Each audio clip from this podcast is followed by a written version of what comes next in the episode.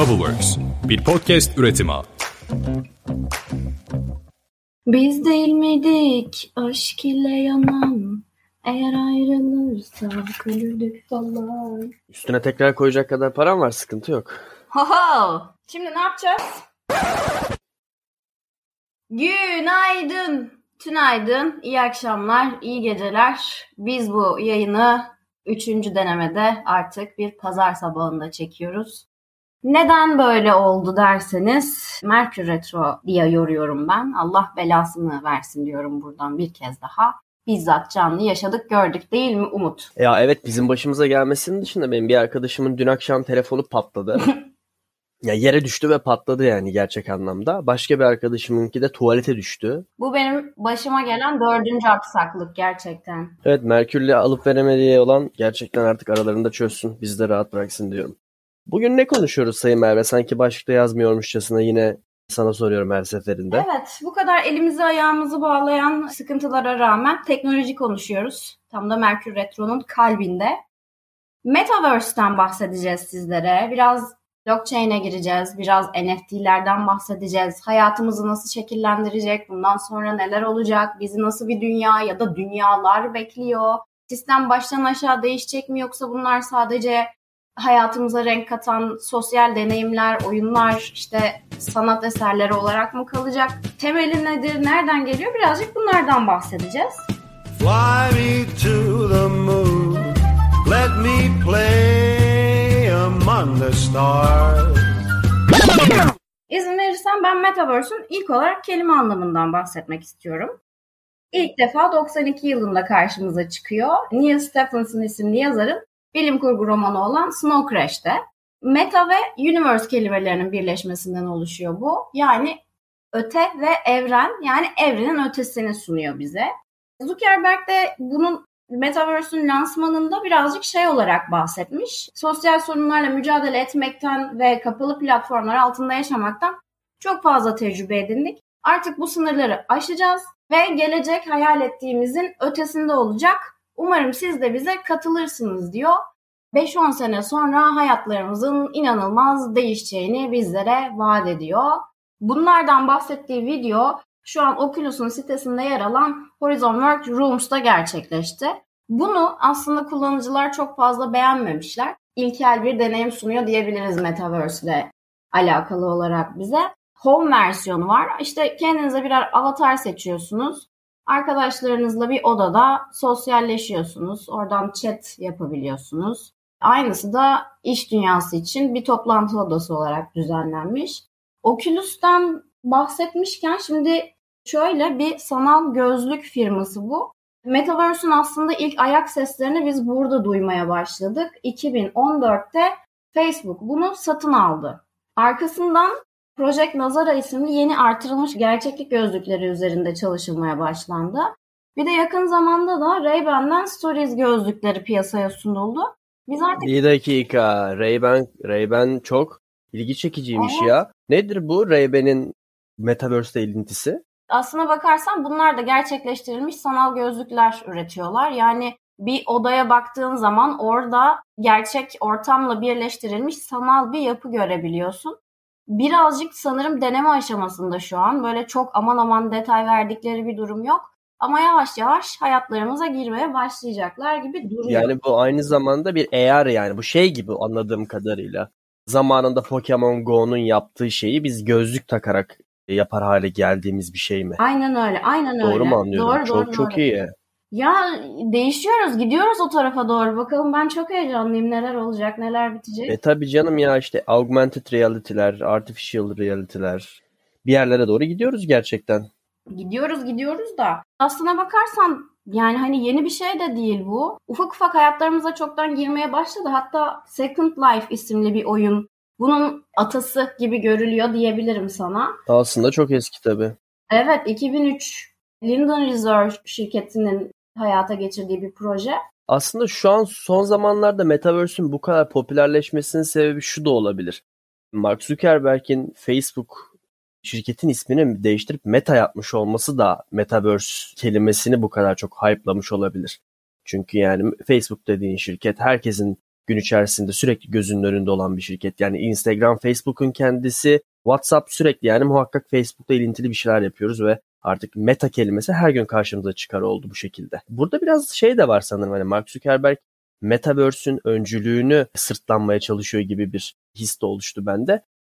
Yani bu adamdan beklerim açıkçası, beni şaşırtmadı. Ya valla ben de bekliyorum. Bir tekelleştirmeye çalışma durumu söz konusu. Hani sadece öncüsü değil de projenin tamamen kendi tasarımı, kendi hayal dünyasıymış gibi lanse edilmesi de birazcık Zuckerberg'in o şey tarafından geliyor. Şey tarafından geliyor. Siz doldurun boşluğu. Kendisinin sicilinin de çok temiz olmadığını biliyoruz zaten. Yani o 2008'deki dava falan, veri paylaşmalar bilmem neler. Ne kadar ödedi orada? 5 milyar dolara yakın para ödedi. Yani ve ödemiştir. Ve aynı boku bir daha yiyeceğini de ben düşünüyorum açıkçası. Ben de kesinlikle. Biraz da şöyle bir şey, yani şirketin isminin Facebook değil de Meta olarak değiştirilmesi belki hani aklanmışlığı temsil ediyor olabilir orada. Tabii tabii, yeni bir sayfa. Evet. Belki de öyle bir strateji de izlemiş olabilir. Çünkü böyle şeyleri düşünen bir adam. Ya bilmiyorum, ben kendisine çok güvenmemekle birlikte iyi niyetlerimi sunuyorum buradan.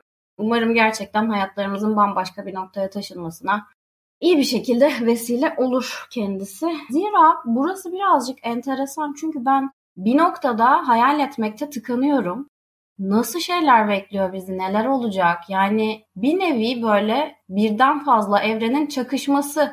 Evet, bana şey gibi geliyor, hani bir tane söz var ya, Kürt çalıyor çingene oynuyor diye. İçerisi birazcık öyle olacakmış gibi geliyor bana yani. Birileri orada bir şeyler yaparken başka birileri çok başka şeyler yapacakmış gibi hissediyorum Metaverse'te. Ama evet, az önce söylediğim gibi yani Metaverse is a thing ama Multiverse is something else. Evet. Yani orada bir de çoklu evren de var. Yani nedir çoklu evren? İşte Marvel olarak bildiğimiz evrenin içinde bile bir sürü farklı paralel gerçeklikler var. Ve bunların hepsinin birleştiği, Marvel'la beraber DC'nin de, işte Yüzüklerin Efendisi'nin de ya da bildiğimiz bütün oluşturulmuş gerçekliklerin birleştiği bir düzlemden bahsediyoruz. Bu şekilde oluşturulan tek bir evrende olabilir. Bunun ismi de işte Multiverse. Artık Multiverse'den de bahsediliyor. Metaverse artık Meta dışı kaldı yani. Yeni Meta Multiverse diyebiliriz. Yani daha vizyonsuz bir benzetmeyle Kibariye ile Eminem'in düet yaptığını görebilecek miyiz? Çok iyi. Lütfen. Aynı anda yan yana konser. Zaten aslında bu konser mevzusuna gelince de bu 2020'de mi yoksa 2019'da mı? 20. Bu neydi o? Travis 2020'de galiba. Travis Scott konseri yapıldı Fortnite'da, evet. Bu pandemiden dolayı çünkü konserler iptal edilince ve sanırım aynı anda birkaç milyon kişi izledi, evet, o konseri. Ben de bir arkadaşımın kardeşi Fortnite oynuyor. Ben de ekrandan buna tanıklık ettim ve o an şey dedim yani, hani ne oluyor ya şu anda? Yani bu insan, ya Fortnite artık oyun olmaktan çıktı mesela. Orası kendi metaverse olan bir dünya haline gelmeye başladı bile zaten. Çünkü kendi içinde bir ekonomik sistemi var. Kendi içinde bir takas sistemi var, oyun sistemi var. Open world, bir yani açık dünya, istediğiniz yere gidebildiğiniz bir sistem de var. Aslında baktığınız zaman zaten metaverse'ü hayatımızın belirli yerlerinde bunu yaşıyorduk. Gelecekte işte ne olabilecek, Merve'nin de söylediği gibi toplantı odalarından bahsettik. Belki iş dünyası tamamen değişecek bana kalırsa. Evet, iş dünyası ile ilgili olanaklar sonsuz açılacak çünkü yani finansal olarak buraya inanılmaz yatırımlar yapılıyor.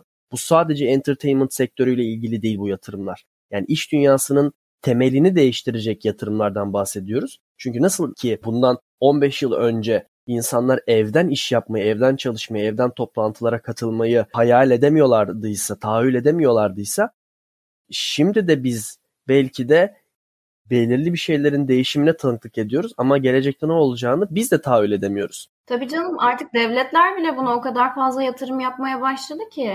Mastercard'ın, UNG'nin, Rabobank'ın falan inanılmaz kripto para piyasasıyla ilgilendiğini görüyoruz. Kanada'da mesela kimlik kartlarının, Estonya'daysa sağlık sistemi blockchain teknolojisinden faydalanarak yeniden oluşacağını falan duyuruyorlar. Artık iyiden iyiye sistemin içine yerleşmeye başladı. Vallahi heyecanla ve merakla bekliyorum neler olacak. Ya tabii canım, mesela biz blockchain, yani biz dediğim böyle günlük kullanıcılar, şimdi ben de kripto piyasasında para alıp satıyorum ya da işte mesela dün ilk NFT'mi satın aldım. Bu arada arkadaşlar hayırlı uğurlu olsun diyelim. Çok teşekkür ederim. Ninja Squad'da 5446 mıydı? 5446 yazarsanız benim ürünümü görebilirsiniz. Link bırakıyorum. Link bırakacağım arkadaşlar. Ama blockchain'i henüz daha tam anlamıyla algılayabilmiş değiliz. Mesela şimdi NFT mevzusuna gelecek olursak da NFT dediğimiz şey aslında işte blockchain sisteminin bir ürünü yine. Kripto para gibi. Yani nedir bu NFT? Aslında baktığımız zaman açılımı non-fungible token. Yani bu tokenlardan bir adet var yalnızca. Her biri unique.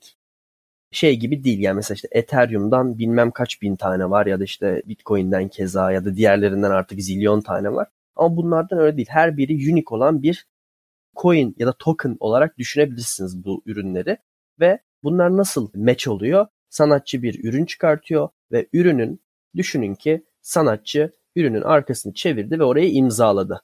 O imza dediğiniz şey de işte blockchain'deki bir kripto şifre. Sanal ortamda üretilmiş o ürün kripto bir şifreyle labellanıyor. Yani o ürünün tek bir sahibi olabiliyor, orijinal ürünün. Tek ve biricik olduğundan dolayı da birazcık para ediyor. Aynen öyle. Tabii bunun yanı sıra NFT de aslında ucu bucağı olmayan bir olgu baktığımız zaman. Biz şu an sadece sanat koleksiyonculuğu ya da bir community'nin yani bir topluluğun bir parçası olmak gibi şu an kullanılıyor NFT ama aynı zamanda şu an yeni çıkan projelerde mesela şey vaadi veriliyor. İşte atıyorum diyor ki 10.000 tane NFT çıkartıyorum ben sergiye. İşte hepsi belirli bir tema üzerinde birleşen ve diyor ki bunu alırsanız diyor benim NFT'lerimden bir tanesini aldığınız takdirde Metaverse'de onu bir skin olarak kullanabileceksiniz diyor mesela. Bu arada yanılmıyorsam beni düzelt. Hani sadece dijital bir sanat eseri değil, bir video, bir tweet ya da benzeri herhangi bir dijital dosya NFT'ye çevrilebiliyor bildiğim kadarıyla. Evet. Yani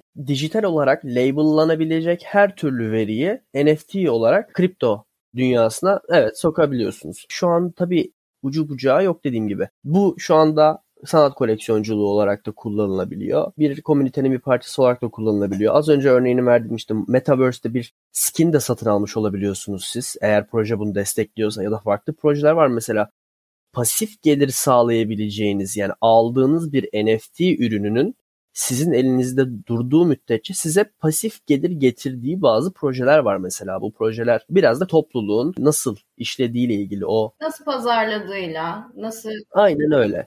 Sanatçının bunu nasıl pazarladığıyla, o organizasyonun bunu nasıl pazarladığıyla, neyi hedeflediğiyle ilgili. Mesela yerli olarak bildiğim kadarıyla Selçuk Erdem'in böyle bir koleksiyonu çıktı. Ninja Squad var mesela. Sanırım kurucusu yanlış hatırlamıyorsam Kripto Kemal. Evet. Ninja Squad çok ünlü oldu. Yerli de. Hatta onlar artık globalde de iyice takip edilmeye başladılar. Discord'da yayın yapıyorlar galiba. Birçok ürünün, birçok NFT koleksiyonunun kendi Discord kanalları var. Hı-hı. Oraya yani ilgilenenler için gerçek Discord kanallarını bulmaları ve onlara katılmalarını tavsiye ederim. Çünkü orada bir güruh da oluştuğu için yani öğrenmek istediğiniz şeyleri de oraya sorabiliyorsunuz. Çünkü zaten o komünitenin oluşmasının amacı da o. Yani. Birazcık interaksiyon. Orada bir bütünlük, bir birliktelik oluşturmak ki bu birazcık şöyle bir şey, komünite bilinci. Mesela ben diyorum ki tek başıma sarı çakmaklar çok kıymetlidir. Ama ben sadece sarı çakmakların çok kıymetli olduğunu söylersem sarı çakmaklar kıymetli olmaz. Ama ben yanıma böyle 100 kişi bulursam ve bu 100 kişiyi şöyle örgütlersem, beyler sarı çakmaklar çok kıymetli, bunu gittiğiniz her yerde söyleyin. Bir ay sonra sarı çakmaklar kendi enflasyonunu yaratır. Büyük ihtimalle tekerlerde diğer renk çakmaklardan daha pahalıya satılmaya başlanır. Yani aslında NFT'de de community oluşturmak biraz bunun gibi bir şey. Yani aldığımız ürünün kıymetini biz belirlersek ve bizim belirlediğimiz fiyattan bir kişi almak isterse çünkü o community'ye katılmak istiyor. Biz kıymetli bir community'yiz diye pazarlıyoruz kendimizi. O zaman artık ürünün fiyatı artmaya başlıyor orada. Bu trade ederek, takas ederek para kazanabileceğiniz bir yöntem. Bunun yanı sıra tabii ki dediğim gibi pasif gelirleri olabiliyor bazı NFT projelerinin ya da Metaverse'de skin olarak kullanabiliyorsunuz. Ne güzel anlattın. Şimdi buna bir tane örnek vermek istiyorum ben. En çok konuşulan NFT projelerinden bir tanesi Mutant Punk City diye bir sanal mutant şehir inşa edilmiş. Bu birazcık bana Rick and Morty'den esinlenerek yapılmış bir şey. Avatarları biraz incelerseniz eğer sanki böyle radyoaktif bir patlamadan sonra mutasyona uğramış bir şehrin içinde gezen zombiler gibiler. Çok güzel bu arada, çizimlerine ben bayıldım. Bunlardan sadece 1111 tane var. Ve işte Umut'un verdiği sarı çakmak örneğindeki gibi 1111 kişilik komitenin bir parçası olabilmek için sizin de bu avatarlardan birine sahip olmanız gerekiyor. Ha ne oluyor? İşte şehrin anahtarını size vermiş oluyorlar. Bu gruba dahil olarak işte sizinle aynı fikirde ya da ne bileyim aynı dijital içerik merakına sahip geri kalan 1110 kişiyle iletişime geçebileceğiniz bir komünitenin parçası olmuş oluyorsunuz. Değişik güzel bir tecrübe bana kalırsa. Bir diğeri de mesela Horizon Troopers. Burada da mesela 6999 tane White Troopers tasarlamışlar. Bu yeni bir pazarlama stratejisi olarak geçiyor. Size sürpriz yumurta gibi X avatarlar veriyorlar. İçinden ne çıkacağını bilmiyorsunuz. Sahip olacağınız avatar çok kıymetli de olabilir. Atıyorum işte 3 cent değerinde kıytırık bir avatar da olabilir. Belli bir süre geçmesi gerekiyor bildiğim kadarıyla yumurtanın kırılması için. Sonra içinden avatarınız çıkıyor işte. Ha şey yapabilirsiniz. Atıyorum aldın 10 tane aldın. Fiyatları da bayağı uygun bu arada. En son ne olduğuna bakmadım da. 10 tane aldın diyelim, kırıldılar. İçinden 3 tanesi hakikaten kıymetli çıktı. Geri kalan 7 tanesini satıp takas edip devam edebiliyorsun bu arada. Bu da değişik güzel bir proje gibi geldi bana. Tabii mesela bunu gamifikasyona da çevirebiliyorlar yani işte orada bir gizem oluşturuluyor. Yani şu an birazcık kazı kazan gibi de kullanılabiliyor. NFT'ye dünyası çok eğlenceli. Ben de bir süredir haşır neşir oluyorum. Kesinlikle yatırım tavsiyesi değildir, onu söyleyeyim. Ama sadece eğlenceli bir dünya. Çizimler de hoşuma gidiyor. O yüzden bir göz atmanızı tavsiye ederim. NFT genel olarak böyle bir şey. Evet, ben de yakın zamanda bir fan token aldım. Edison Fun Token. Edison Fun Token, aynen. Ya çok enteresan. Dünyanın ilk fan token'ıymış bu arada. Hayırlı olsun diyelim de. Çok komik geldi bana ya. This Fun Token ilgimi çekti açıkçası. Yatırım tavsiyesi değildir arkadaşlar. Yine söylüyorum. Ama sanırım neydi proje Merve? Projenin yani bir şeyi de vardı. 80 milyon tane üretmişler aslına bakarsan. 1 centten falan satılıyordu galiba. Olay şu, ilerleyen süreçte işte Edison Fun Club'ı birbirleriyle yine bir şekilde mi diyaloğa geçiyorlar, nasıl oluyor orasından tam emin değilim ama sosyal sorumluluk projelerine falan destek için yapmışlar bunu birazcık. Yine 80 milyon kişilik bir komünitenin üyesi oluyorsunuz. Muhtemelen içinde bolca Türk ve Arap ve diğerlerinin bulunca 80 milyonluk bir komünitede mutlu mesut yerinizi almak isterseniz Edison Token'ın reklamını da yapmış olduk buradan bedavaya. Yanına yanına, al beni yanına, yakışırız ama çok çok. Evet, sanırım üstünkörü bahsedeceklerimiz bu kadar. Merve, var mı senin söylemek istediğin bir şey? Ya ben heyecanlıyım dediğim gibi. Çünkü artık birazcık daha böyle bilgi anlam bilimiyle sınıflandırılıyor. Burada bir şey de var. Dünyada kartlar artık Orta Doğu'da değil, dünyada kartlar yeniden dağıtılıyor bana kalırsa. Bambaşka bir yere doğru evriliyoruz. Zaman bağımsız, mekan bağımsız bir hal alacak yaşantılarımız. Ya bunu şeyle biraz tecrübe ettik aslına bakarsan pandemide. Evden çalışma olayıyla ama bu çok iyi bir tecrübe değildi aslına bakarsan. Yani o sınırlanmışlık hissini iliklerimize kadar hissettik.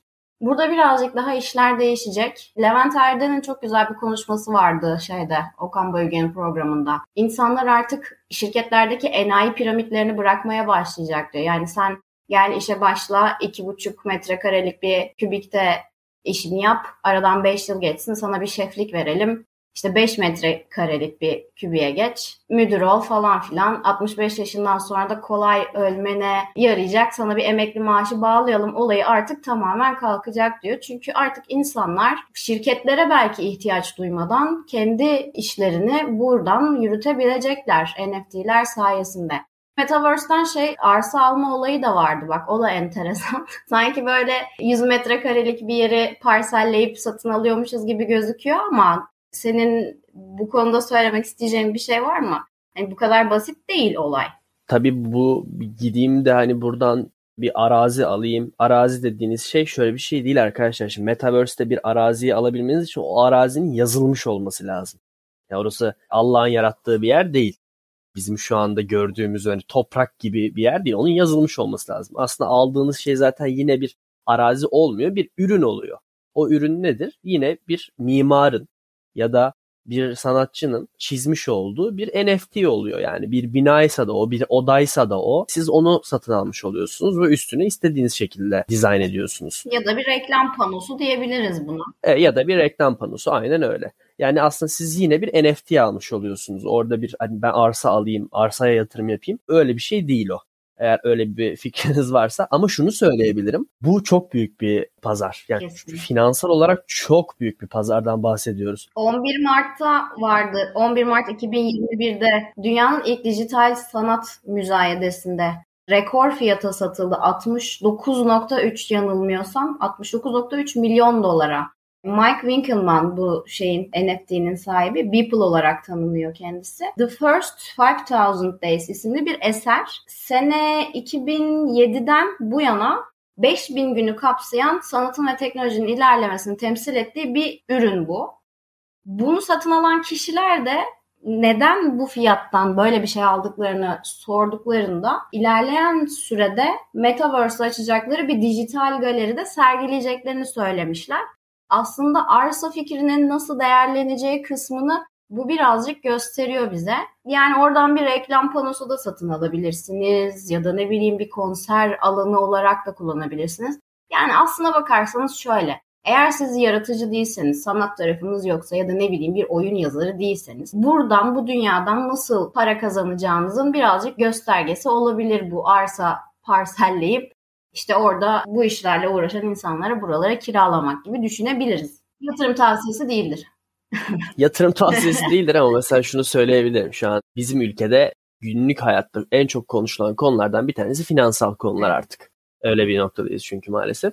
Şunu söyleyebilirim. Sadece kripto para borsalarında, yani kripto paranın total market hacmi şu anda 2.6 trilyon dolar. Bu ne demek? Osman Gazi Köprüsü 1.2 milyar dolara yapılmıştı.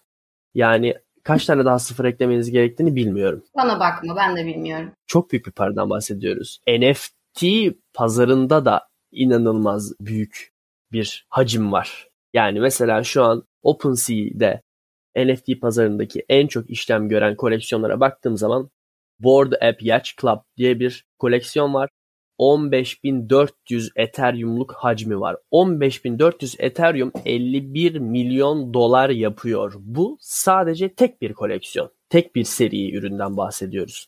O yüzden burada gerçekten çok büyük bir pazar var. Artık finansal olarak da mevzu birazcık buraya doğru ilerliyor. K olarak yatırımımızın da daha düzgün yapıldığı takdirde gerçekten buradan fayda sağlayabileceğimizi düşünüyorum. Dediğim gibi yatırım tavsiyesi asla değil. Ben bunun sorumluluğunu almıyorum ama burada çok büyük bir şey var arkadaşlar, onu söyleyebilirim. Son söyleyeceğim de bu. Ya evet, eğlenceli günler bizi bekliyor bence. Birazcık daha bizim neslin böyle yavaş yavaş kendini göstermeye başlayacağı, artık o kurumsalın sıkışmışlığını bir üzerimizden atacağımız ve kuralları bizim belirleyeceğimiz bir sisteme doğru geçiş yapıyoruz.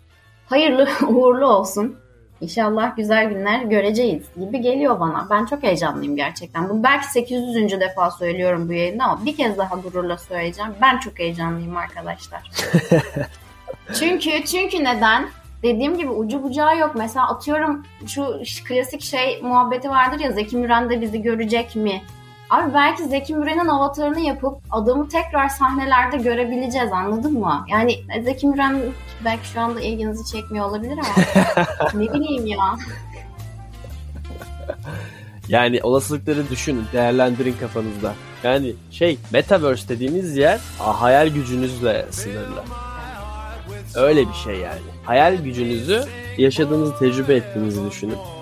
Böyle bir şey sanırım. Arkadaşlar, rüyalarınızın gerçek olacağı bir çağ geliyor. Hayal gücünüzün sınırlarını zorlayın diyorum. In other words, please be true. In other words,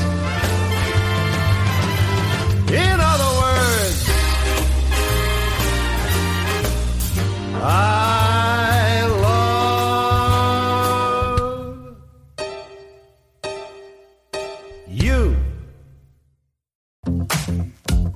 Bubbleworks, bir podcast üretimi.